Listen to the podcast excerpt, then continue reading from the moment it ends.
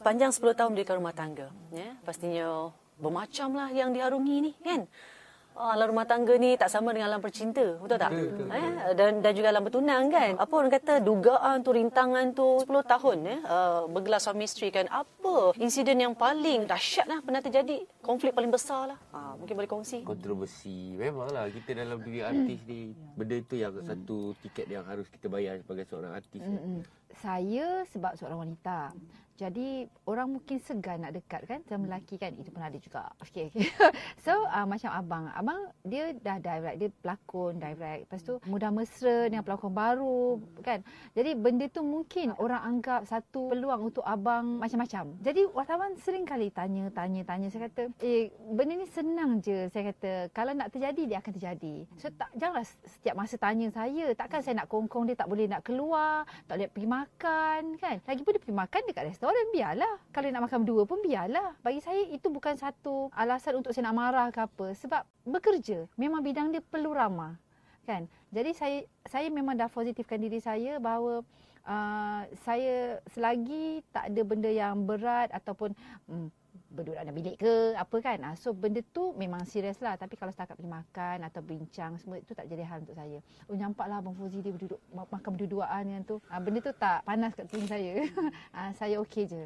Jadi ini tips juga kepada wanita-wanita yang mungkin baru menikah rumah tangga. Wow. Dan hati-hati dengan orang ketiga mm-hmm. apabila ada orang cuba trik kita. Mm-hmm. Ah, benda ni berlaku dua kali bang. Eh? Kena ada trust Hati-hati, lah. kena ada kepercayaan. Bincang elok-elok, jangan bincang nak ada marah kan. Tawakal. So insyaAllah semuanya akan boleh settle. Sebab tu macam kita orang dulu tak ada sebelum ada WhatsApp. Kalau ada masalah ke bergaduh ke apa, tekak ke, dia akan guna mesej. Minta maaf. Sekarang WhatsApp lah. Hmm. Uh, so benda itu sebenarnya elakkan kita supaya tidak begitu uh, sewedang-wedang je mengeluarkan perasaan marah tu kan. Hmm. Bila marah ni kalau time boleh terima tak apa. Kalau time yang pasangan kita yang kita marah tu pun dia pun ada masalah jiwa juga ah uh, masing-masing marah dia akan jadi bertelagah lah. Uh.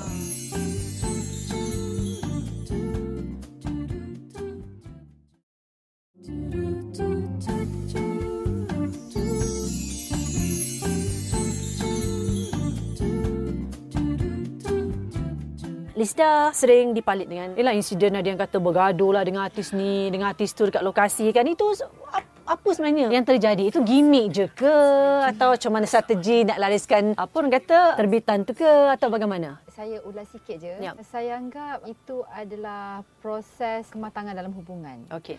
Uh, sebab kita tidak saling mengenali. Mm-mm. So saya anggap hanya macam salah faham je. Mm-mm. Tapi bila orang ketiga menyampaikan benda yang tak betul Mm-mm. dan uh, tak nak ada discussion selepas yeah. tu, uh-huh. benda tu jadi macam besar lah. So punca dia sebenarnya saya rasa kes tu semua orang ketiga.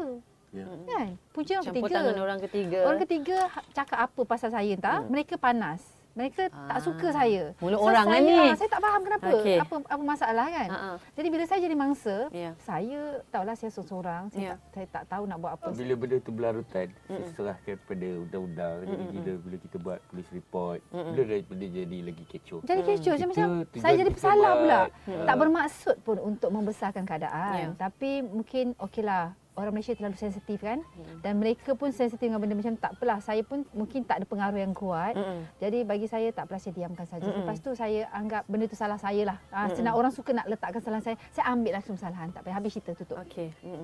saya pun terima je lah dia, dia, senang dia, dia nasib kan? dia tak berapa baik sebab bila dia bertelagah eh, dengan salah satu pihak dia dia mempunyai followers peminat yang ramai dalam Twitter dalam Instagram hmm. lepas tu saya haters dia akan ramai lah uh, lepas tu lagi satu saya pun bukan saya kata saya tak rapat dengan wartawan. Hmm.